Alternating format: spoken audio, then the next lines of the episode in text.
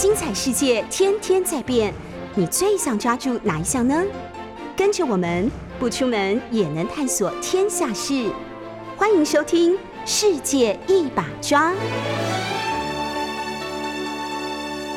欢迎收听六九八九八新闻台。现在您所收听的节目是《世界一把抓》，我是台北市议员钟佩君。我们同时也在 YouTube 九八新闻台频道开直播，欢迎大家透过直播收看收听。好，我今天我不晓得听众朋友张开眼睛的第一个念头是不是跟我一样，就是秋天真的来了。我今天早上起来的时候，这个应该说我清醒之前的第一个听到的声音，其实很好笑，就是天气很冷，很好睡，连这个宠物都很好睡。我听到狗在说梦话，然后人才醒过来。总之，今天这个呃，大家都很关心，也就是很明确的秋天的脚步近了。那当然是跟这个东北。风有关系。今天果然在这个网络上面搜寻，这一两天大家最关心的就是从昨天开始就有明显感受到气温的变化，所以 Google Trend 在这个网络的搜寻关键字上面，关于天气的搜寻也量很高。那简单来说，今天依然受到东北季风的影响，所以全台最低温是出现在新北市的石门，还有宜兰县的三星乡是十八度，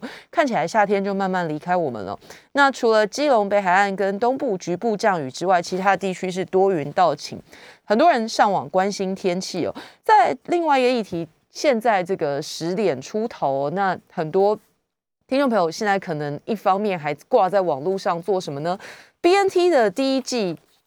第十二轮就是开放到三十岁以上的民众可以施打，那就是之前很多这个。讨论的中壮，呃，应该说壮青壮年啦，就是青壮年族群在连续，你看现在已经开到第十二轮了，终于轮到这个三十岁以上的民众要预约了。那这一次第十二轮的第十二期的预约被说是史上最复杂的一期哦，因为同时包括 B N T 第一季、A Z 第二季，还有莫德纳疫苗的第二季。那我家有人刚好就符合这个 B N T 三十岁以上第一季，所以刚九点多的时候，我也提醒他一定要赶快上网等哦。那他就传这个给我看，确实很多人都在线上等待，所以系统看起来有一点塞车。我不知道现在状况如何，但是几分钟之前看起来是有点卡。那确实让人这个精神一振，就是因为郭董疫苗就是被讲成郭董疫苗的 B N T，因为这个底台的数量。有超前，所以开放到三十岁以上的民众预约。那符合对象，这个从符合的对象必须是在十月十三号中午十二点以前已经意愿登记 BNT，而且你是民国八十年十二月三十一号以前出生的人。那总共全台湾有一百三十五点八万人。那从今天这个。十点开始，一直到后天，就是星期三的中午十二点都可以预约。那施打的日期是二十二号到二十七号。不过，为什么说这一轮要特别注意的原因是被讲成史上最复杂了？因为同时还包括了这个 A Z 的第二季九十六万人，还有莫德纳第二季六十六点二万人。那还有这另外两种资格。那 A Z 第二季开放的是三十八岁以上的民众，然后莫德纳因为数量的关系，所以只有开放到第一季五十五岁，就是之前已经打过第一季，然后目前是五十五岁以上的民众才能施打，所以各个年龄层规定不太一样。那同样的还是要自己上网进一步去看。不过更多人关心的事情是，随着这个。B N T 来台的数量很明显的这个节奏也比较快，数量也比较多，所以混打的议题也不断的被讨论到。现在虽然这个指挥中心还没有松口，不过看起来因为确实有这个需求，而且也做得到，所以呃，一般研判是下个月开始混打的几率是蛮高的。那现在这个全台湾根据统计，单选莫德纳的这个民众还有。三十七万人左右，那可是今年采购莫德纳的六百零五万剂，还有两百三十三万没有到货，所以扣掉刚刚说的五十五岁以上已经打过第一剂的人，要提供给他们第二剂，扣掉这个数量，那之后这个剩下可以打的可能不是那么多，所以接下来还有机会，时间表没有出来，但是如果有剩下的话，可能可以给这个单选。莫德纳的民众，但是就是还是要继续等。那另外一方面，单选 A Z 还没有打第一剂的就比较少一点，大概是九万四千人左右。那 B N T 已经到货五百九十二万剂，那两百多万人打了第一剂了。所以，如果照刚刚第十二轮符合资格的人打完之后，那总共需要再加上二剂，总共需要八百万剂左右。那这个郭台铭董事长就透露，今年目标到货就是八百万到九百万，所以。换算下来，可能呃可以混打的数量不是那么多，但是有机会。那如果接下来开放混打的话，指挥中心透露是以 A Z 加 B N T 为主，也就是说，你之前已经打过 A Z 的人，有可能接下来如果第二季 A Z 到货的数量不是那么多，而 B N T 应付一季、二季之后有余裕的话，可能就会开始开放这个混打。那不过，对于已经打完疫苗的民众来讲哦，另外一个关心的议题就是说，打了疫苗除了保证身体健康之外，有没有可能成为这个逐渐恢复正常生活的保证之一呢？因为世界上已经有一些国家推出了疫苗接种者的这个旅游通道规划，那。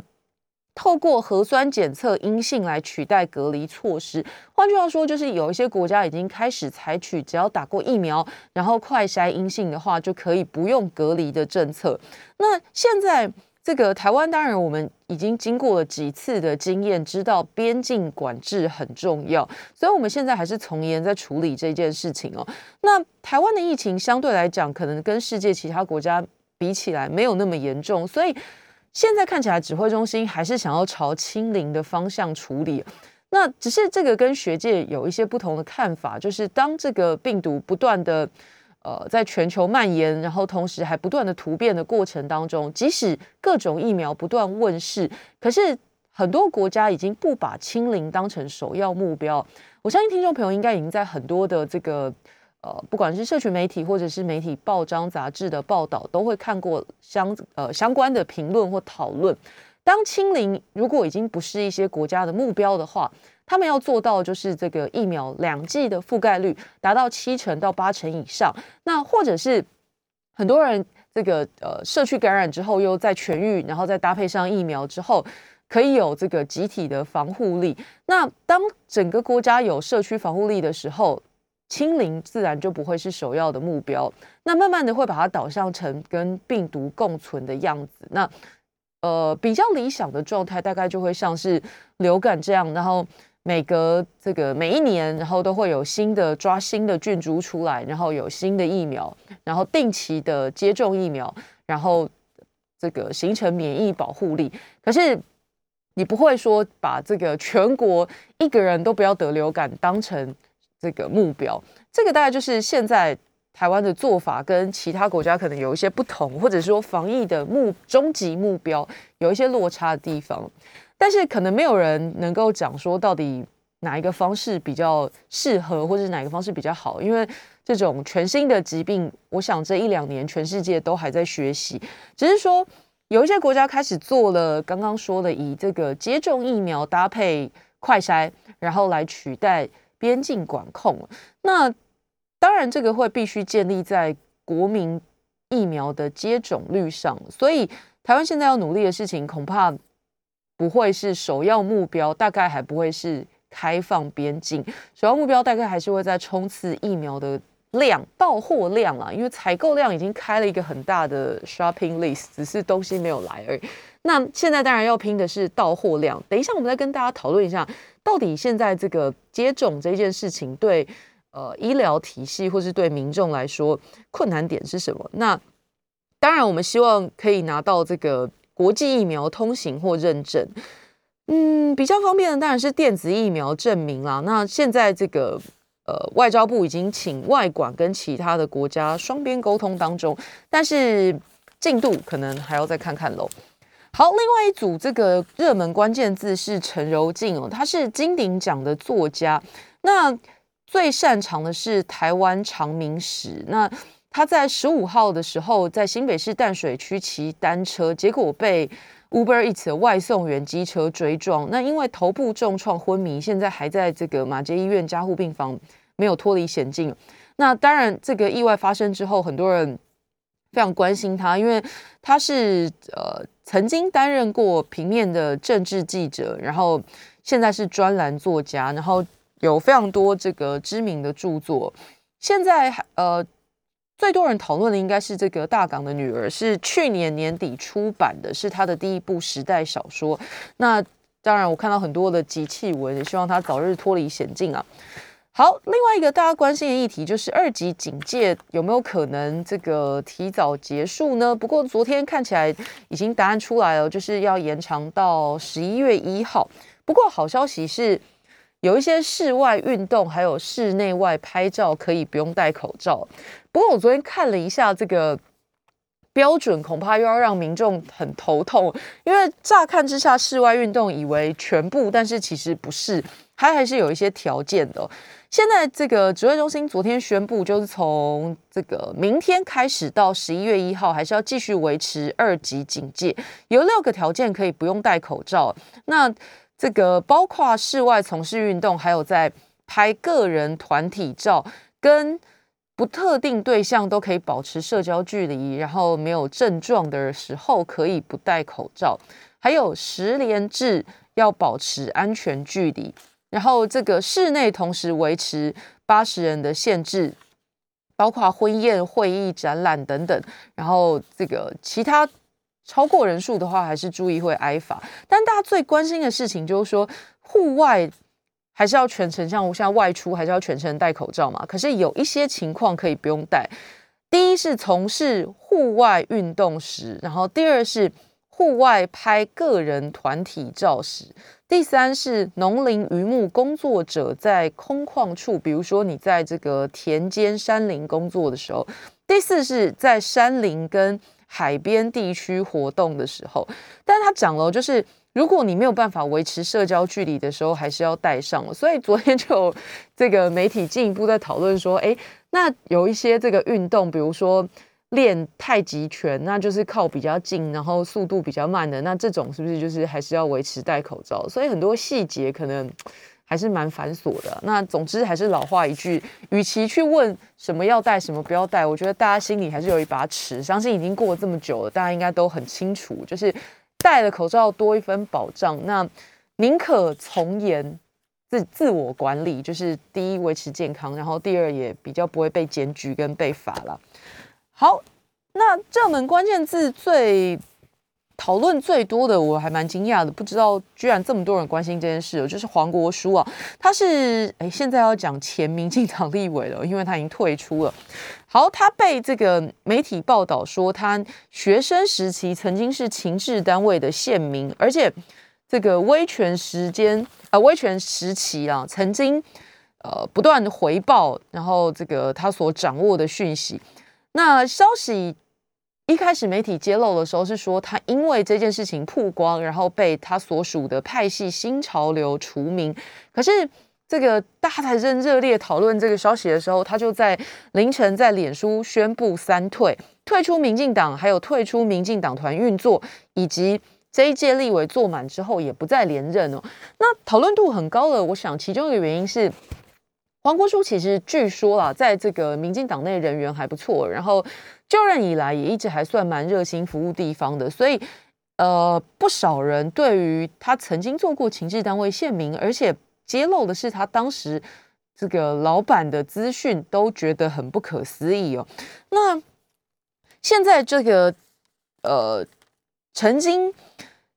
担任过县民这个消息出来之后，可以说是震惊朝野。那曾经参加过野百合学运的施威权透露，当过教北亚还在政坛的民进党人，五十岁到六十岁的还有好几个。那这个也会被联想到前民进党秘书长罗文嘉啊，他十五号的时候就在脸书发文，他说那个时代有两种学运分子必须面对历史检验，第一种是成为政治人物之后前后价值标准是否一致。那第二种是当年作为党国情治系统的细胞打击学运社团，假装一起跟大家为理念奋斗，暗地里支领这个部件的津贴，出卖组织与同志。这些人继续扛着民进党理念招牌获取权位，这些人也难逃历史审判，最好赶快自行了断，以免身败名裂。那这个话题当然引起很多的讨论了，再加上这个关键字“情治单位”啦、监控啊、回报啊、叫北啊这些关键字很吸眼球，然后也有很多的这个阴谋论。为什么在这个时间点揭出揭露？那又为什么只公布这一段？因为照刚刚这个其他看过档案的人说，其实跟他类似。状况的人还在民进党的，其实还有好几个。那为什么单独独独挑出了新潮流的黄国书，也留下了很多想象空间呢？那就因为这些关键字，这个我觉得还蛮连续剧化的，所以确实在网络上的关注度非常高。好，今天的头版谈的三大报也有很多。相关的讨论，《中国时报》的头版就谈黄国书坦言当过县民，朝野震撼。那也就是三退，刚刚说的退出民进党，还有退出民进党团的运作。那还有这届立委坐满，就是到二零二四年之后，他就不再连任，差不多就等于是退出政坛的意思了。那会不会随着他退出，然后画下休止符呢？看起来还在这个新闻热点上哦。但是他当然希望三退之后可以把这件事情尽快的。冷处理了。那他自己发布的声明提到，这件事情发生在戒严时期。他说他是迫于无奈，对当事人很愧疚。从政以后，努力工作，为当时犯错寻找内心救赎。但是过去的历史错误无法挽回，仍然希望可以为社会奉献心力。不过我刚刚说了，就是既然跟他类似状况的人还有好多个，那为什么独独新潮流系的这个黄国书会被点名？然后独独拿出来讨论，然后铺路之后，让他这个先是被派系开除，然后而后新闻又闹得更大，然后他就只能三退，等于退出政坛，是不是民进党的内斗正在白热化呢？那再加上常常在政论节目上面批评民进党的吴子嘉，最近也被开除党籍了，那也让这个民进党内的。派系之争的话题再次的浮上台面。好，《造时报》谈的是这个周末关注度也很高的，让人非常遗憾这一起意外了，就是呃虎豹谈的落水意外。那现在还有十五岁少女、八岁女童搜救当中。那听众朋友知道这个就是新北市的双溪区虎豹潭，因为溪水突然暴涨，那当时在参加大方体验自然营的学员，一共三十一个大人小孩，就被大水这个冲冲冲走了。那有一些人来得及爬上来，有一些人就不见，然后有一些人甚至就很遗憾的这个罹难。那带队的老师在以目前已经交保，那他可能涉及这个过失致死罪。不过这件事情让大家非常震惊的是。原来这个承办的活动公司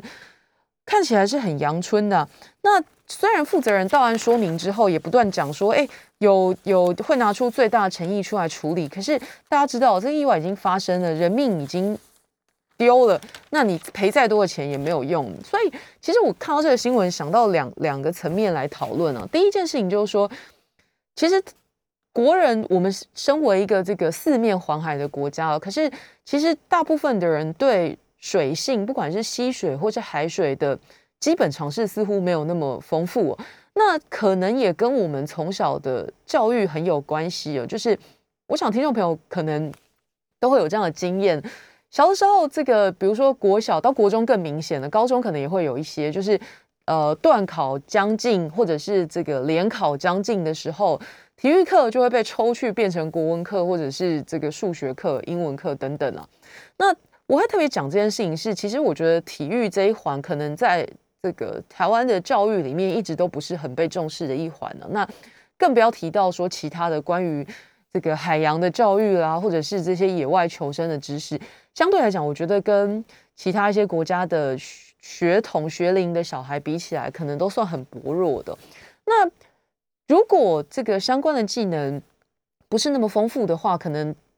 在野外活动的时候，我觉得一些基础的求生知识可能尝试也不是那么丰富，那常常会变成让自己这个误入险境而不自知。坦白说，这个昨天呃前天这起意外发生的地方，叫做这个大家都知道，叫做北市双溪区的虎豹潭。那当时这些游客是走在梳子坝上面的石阶，然后被暴涨的溪水冲走。梳子坝就是顾名思义，看起来很像梳子，就一格一格的那种这个混凝土做的。那它是用来阻挡溪流上面沙石的拦沙设施啊。但是坦白说，一直到这一起意外发生之前，我也是看了新闻才知道，说原来这个梳子坝并不。并不建议民众在上面行走，因为很容易因为这个溪水突然有变化的时候，然后你你可能人就会直接被带走。可是关键就在于说，第一，我们可能没有足够的知识知道说这个梳子坝是不能通行的；再来是现有的法令其实也没有禁止民众不能走。那当然，意外发生之后，希望从中可以汲取教训了。那这个。呃，台北的水源特定区管理局长刘秀凤说，现在会先设警语，劝导民众不要通行梳子坝，那以后再来通盘检讨是否要限制通行。当时意外发生的地点，这个梳子坝就是跨越溪床的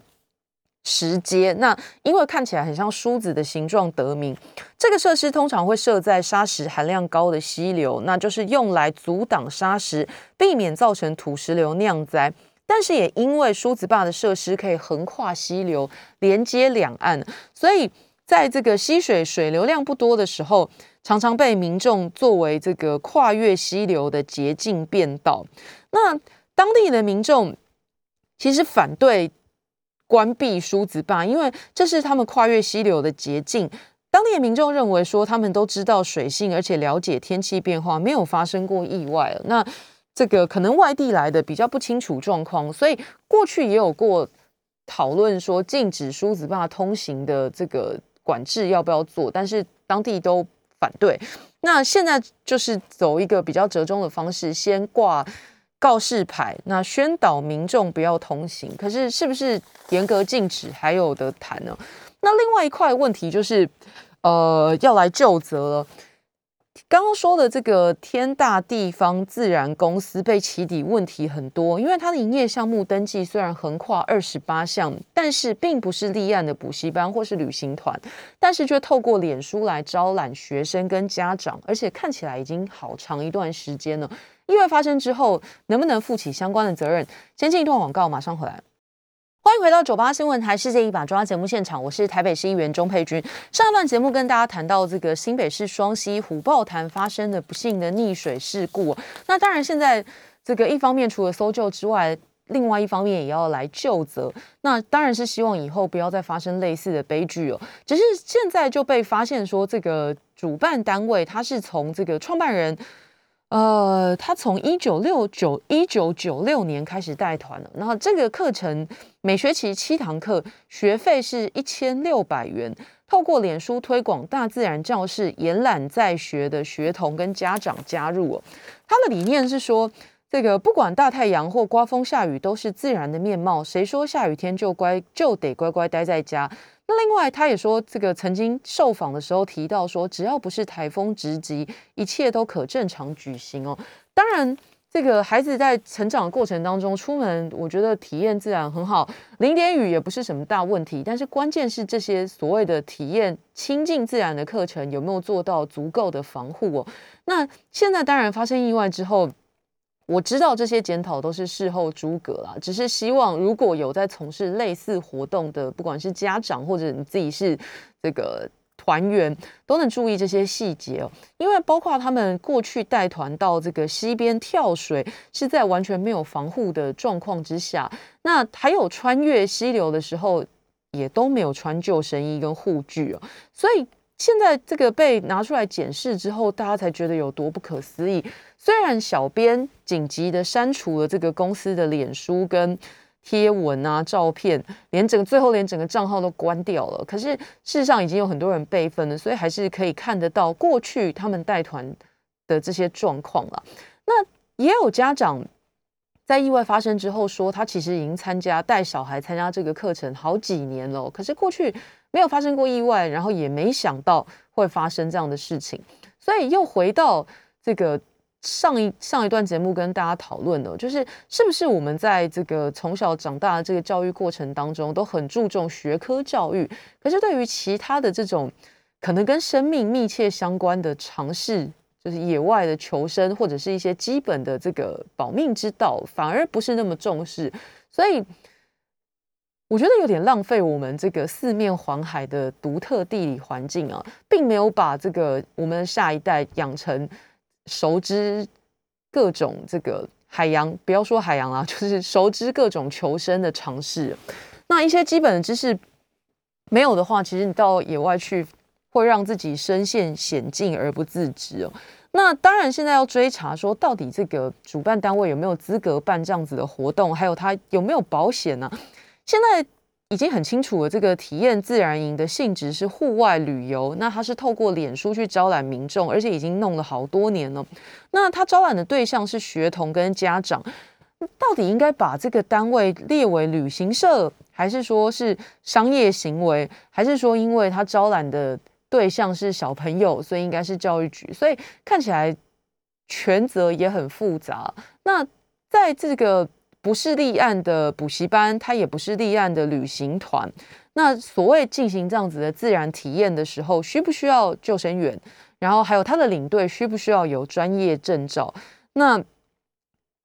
他的判断标准又是什么？因为有家长事后说，当天有跟这个领队反映说，在下雨，活动还能进行吗？那当时这个领队评估之后，觉得没有问题，还是照常出发。那可是他判断的标准是什么？他有没有相关的专业证照来作为他判断的基准？这些都是之后要来讨论的事情好，那另外一起让大家这个非常痛心的意外，当然就是这个高雄的城中城大火。那已经发生几天，所以现在也进行了这个相关事故的检讨就责。行政院开了这个政院会议，要全面检讨老旧住商混合大楼，而且有部分空间长期荒废的这些危险建物啊。那大家知道，这个城中城大楼，它的除了最上面那几层有住人，中间几层商场啊、电影院荒废之后就一直空着。那除了这个可能是治安死角之外，现在也推断说里面堆放了很多的易燃杂物，恐怕也是火势蔓延这么快的原因啊。那一到六楼都是易燃的材料装修，所以火势蔓延在深夜的时候，很多人就错失了逃生的先机。那所谓这些危险建物要立刻启动防护，危险建物这一波的标准，当然就是要由。地方政府一起来配合盘点这些老旧的建物。那如果有公安疑虑的话，要启动，包括请地方政府加强公安检查啦，还有清理、消防、避难演练等等。那这些事情必须要做。再来就是这次也讨论很多，就是像这样子产权很复杂的大楼，再加上没有管委会，那到底应该有谁来负起相关的设备检修的问题呢？那意外发生之后，高雄市政府这个第一时间到火场的时候，副市长林清荣也特别提到说：“哎，我们都有照规定去现场贴公文，告诉他们哪些设备不合格。可是实际上，如果真的要说做到地方政府这个父母官的责任，其实尽责的话，不是只有负责开单呢，你要去告诉他们哪些设备没有做完，没有做完带来的后果可能是什么。”台北市在这个钱柜大火之后，也启动了一波这个老旧建物的检查。那现在其实全国如果平均来说，老旧建物最多的当然还是在台北市。那只是说，我觉得一体两面啊，就是部分不是所有的老建物都一定危险，因为有一些可能早年新建的时候，反而当时的这个建材还有施工标准都比现在更为严格，所以搞不好比新的房子这个这。如果是同同样年份的新房子，搞不好古时候建的还比较牢牢固。那只是说这些老旧建物会有一个问题，就是当时的这个消防设备公社可能不是像现在这么健全。然后再者就是很多的户数比较少的这个老旧建物是没有管委会的。那如果有相关的消防检查没有达到标准的时候，到底应该谁来负责呢？那台北市在启动前一波的这种扩大稽查之后，消防局通常就会通知这个住户，住所谓的住户是所有权人，也就是说，你这个大楼如果没有管委会的话，那就是负责人就是当地的所有权人。随便举例哦，假设你这一栋大楼有十五户，那呃所谓的没有管委会，那负责人大楼的负责人就会是这十五户的屋主，就是所有权人。那这个变成公社的养护责任，就是大家一起来分啊，要罚也会一次罚大家，所以通知的。如果不合格，通知这些所有权人会分开一一通知，那就会告诉他们说，这个大楼里面有哪些哪些哪些不合格，那限期一个月之内要改善，然后通知消防局来复查。那如果没有达到这个标准的话，就是所有的所有权人都会一起跟着受罚。那把这一招，确实我觉得就会在一定的速度里面，因为大家看到说哈要罚，而且是跟邻居一起被罚，那我觉得就会促使。这个左邻右舍一起来讨论，即便你是没有管委会的状况之下，但是因为大家已经是绑在一起了，要罚是一起被罚，所以确实可以让这个加速大家来装该装的什么灭火器或者是这个烟雾侦测器，该装的就会赶快去装。那除了贴单，所以地方政府的责任是除了贴单告诉民众违规之外，是不是进一步的要去下手推动这个？哪里检修必须过关，或者是管委会要成立？现在这个讨论就是有可能接下来是不是要强制所有的大楼都必须依法设置管委会哦？但这可能又是更长远的目标。现在要做的当然就是内政部跟地方政府合作来稽查这个老旧跟复合用途的建筑物，公安跟消防局啊，那这个绝对不会是单一局处可以完成，也不是一个地方政府可以全扛的，算是。内政部要跟所有的县市政府一起努力的。那当然，我觉得重大的公安伤亡确实不需要只怪地方首长一个人，因为很多的年久失修建物，或者是被社区遗忘或视而不见的破洞，有一些历史的城市大概很难说没有。但是在这个意外上面，必须要说的是。过去几年，这些重大、非常举国瞩目的重大公安意外，包括前几年的气爆，包括这一场无情大火，都发生在高雄。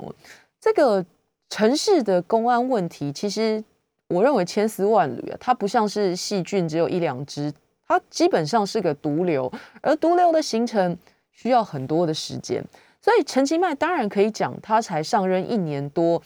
这个城中城大火。由他一个人来扛不尽公平。如果由陈其迈一个人扛不尽公平，那么在高雄执政二十几年的民进党来扛公不公平？总公平了吧？他才上任一年多，说真的，鞠躬道歉这个这个问题不会解决，但是他拿出他的态度。可是进一步要去想的是，鞠躬之后呢？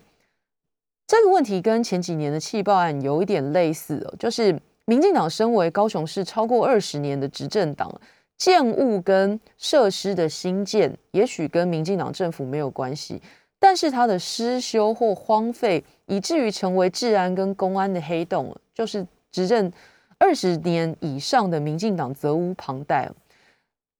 过去这个周末，很多人在讨论说，这个政治回力标，就是说陈其迈被自己的。讲过的话打到头，因为在十年前这个高呃台中的夜店大火的时候，当时陈其迈接受《民事》的专访，那就非常慷慨激昂的讲说，这个发生意外赔上这么多条人命，身为这个地方的首长应该要下台负责。那大家就把这段画面拿出来两相对照。要不要下台？我觉得这个军令状或者说下台的政治责任标准，应该是看这个政治人物自己的良心跟一致性。陈其迈的过去主张是都市火警，市长就应该下台。那现在自己治理的高雄发生了更严重的火灾，这时候我们就要问哦，到底是二零二一年的陈其迈责任心比二零一一少？还是二零二一年的陈其迈脸皮比二零一一的陈其迈更厚呢？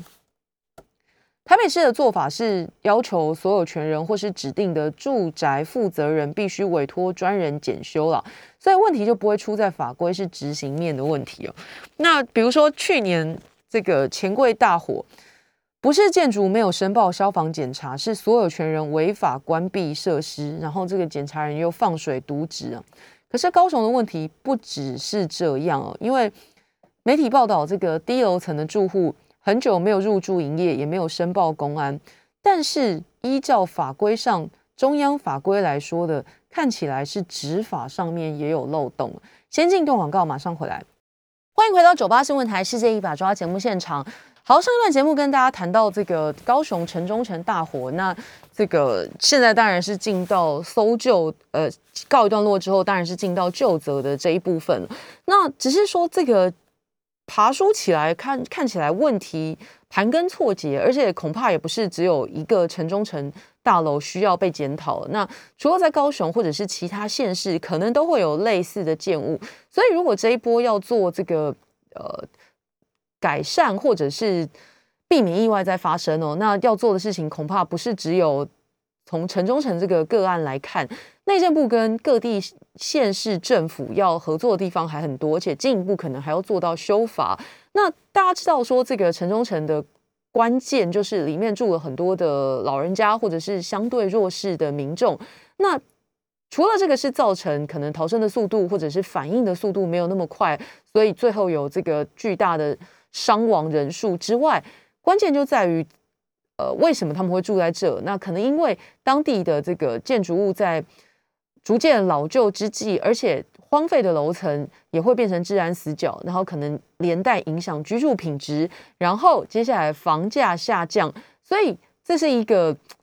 不能讲说恶性循环，但是它确实就是一个环环相扣的问题。那导致最后意外发生。现在回过头来要看，就是到底全台湾还有多少像这样子一栋楼里面，过去是住商混合，然后在呃部分的功能没有继续使用，然后任其荒废之后，那形成的复杂的居住问题啊。那现在首要首波要检讨的，当然就是跟它最类似条件的，第一就是可能住商混合，而且部分荒废。那第二就是老旧，这当然是一个很重要的关键了。一般来说，我刚刚跟大家讲了，高雄的问题跟其他县市执法可能又有一点不同了。刚刚跟大家讲的是台北，如果举钱柜大火来讲哦，不是法规没有做到，是当时这个所有权人违法关闭设施，然后检查的人放水渎职。高雄的问题不仅止于此哦，因为城中城的低楼层久很久没有入住营业，也根本没有去申报公安。说的好像是法规上的漏洞哦，可是其实依照中央法规《建筑法》第七十七条，建筑物的所有权人、使用人应该维护建筑物合法使用及其及其这个构造及设备安全。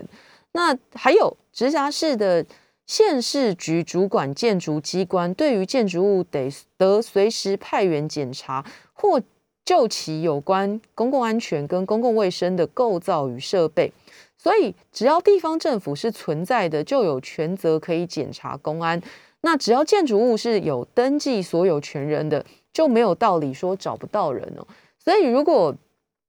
这个高雄市政府还是要去讲说啊，这个城中城没有管委会啦，所以很难去统整啊，哎，要找也不知道找谁，这个真的是推脱之词哦。因为刚刚已经跟大家讲的很清楚了，公安的部分主管机关是可以随时派员检查的。再来，另外。一条就是规范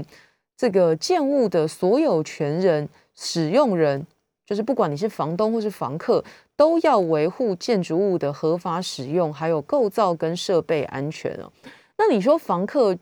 可能很复杂，找不到，不一定有联络资料，但是所有权人，地方政府总该会有资料的吧？所以当这个大楼长期存在当地，然后如果也大家都知道已经有了什么第一鬼楼这样的封号，那反而政府只是去做贴公文，告诉里面的人说：“哎，你们现在违规啊！”甚至连这个防火门都被拆下来卖钱，那是不是确实有怠惰之处呢？如果现在看起来哦，这个低楼层荒废多年，那高楼层是住宅，确实可以说是非公公众使用的建筑物，可是。母法所定定的建筑物公共安全检查签证跟申办方法，申报人是所有权人、使用人，或者是公寓大厦的管委会负责人哦。地方政府要说中央没有强制规定住商混合大楼的公安检查申报条件，当然不是不可以，但是这个法规也没有禁止地方政府去检查或要求申报。那地方政府既然选择，就是高雄市政府既然选择不建立制度，你现在回过头来，责任当然也不可能推给中央啊。所以这个该面对的还是要去面对。我觉得比喷口水讲说到底要不要下台，可能来得好一点呢。那当然，我刚刚也讲了，如果从政治的角度来讲，不是一个首长下台就可以解决的问题，这是常年累积下来的都市毒瘤。只是为什么会叫陈其迈面对的原因是，过去作为一个政治人物，他的标准就是发生地方发生大火的时候，首长要下台。这个标准是他自己建立的，因为他当时以这个标准去要求胡志强市长。所以回过头来，当他自己成了首长，成了一个执政的地方发生大火的市长的时候，过去他自己所订立的这个标准，就会回过头来被拿来检验他自己好了，那跟大家很关注，呃，跟大家密切相关的就是刚跟大家说的这个十点开始预约第十二期的疫苗混打，不晓得有没有听众朋友顺利的预约到了？那这一波的施打在这个资格上面被说是史上最复杂，因为除了 B N T 的第一季开放三十岁以上的民众之外，另外还有莫德纳的第二季。是开放五十五岁以上的民众，还有 A Z 第二季是开放三十八岁以上的民众，都蛮呃标准，就是年纪啊，还有这个第一季、第二季这个规定比较繁琐一点哦。那不过讲到疫苗施打进度之前，我们要来看一些这个国际上的背景哦。大部分这个接种状况比较良好的国家，施打率已经超过七成了。那有一些是。到五成，当然我讲的这个是两剂的数量哦，只打一剂的话是没有人在算它免疫的啦。那疫苗的接种顺序逻辑，大部分的国家是一二剂并进，就是除了呃希望没打过的人赶快来打之外，已经打过一剂的人当然也要赶快第二剂跟上，免得这个疫苗失效。所以大部分的国家都是采取一二剂并进的，打一剂的人也要冲，打两剂的人数量也要冲。可是台湾因为疫苗的到货量实在跟政府开出来的清单差太多了。那过去这大半年，我们都在讨论疫苗到货量不够啊，然后还有到底谁害我们到现在还没有疫苗？那所以指挥中心也定调，就是全国的目标就是冲刺施打第一剂哦。那给大家一个数字来比较，全球的。施打标准，大部分国家是一二剂并进，所以这个打一剂的人跟打完两剂的人的接种率不会差太多。全世界的平均大概一个国家来讲，就是全世界的平均啊，就是打完一剂的人大概是百分之四十七，两剂都打的人大概是百分之三十六，听起来这个落差大概十一趴左右。可是台湾是只拼第一剂为目标，那第二剂只有一些比较特殊的族群达到，所以落差就很大。打完第一季的目前有百分之五十九，那打完两季的是百分之二十。可是依照苏院长九月初在立法院的专案报告，目标是要在九月底前拼到这个打第一季的人百分之七十，打完两季的人百分之三十哦。那如果你以全国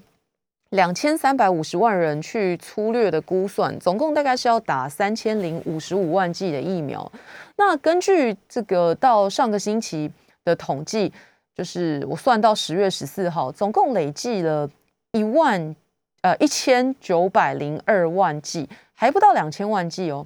可是各位如果在这个媒体前几天都有看到，包括在台北花博，就是超级多人一口气一起涌进去，然后这个要打疫苗。当然这里面的状况不一啦，一开始当然可能因为排的人数比较多，那再来有一些民众没有按照预约的时间到现场去，然后提早到了。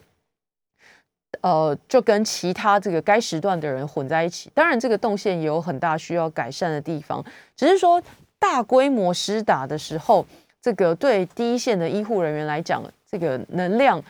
绷得非常紧哦。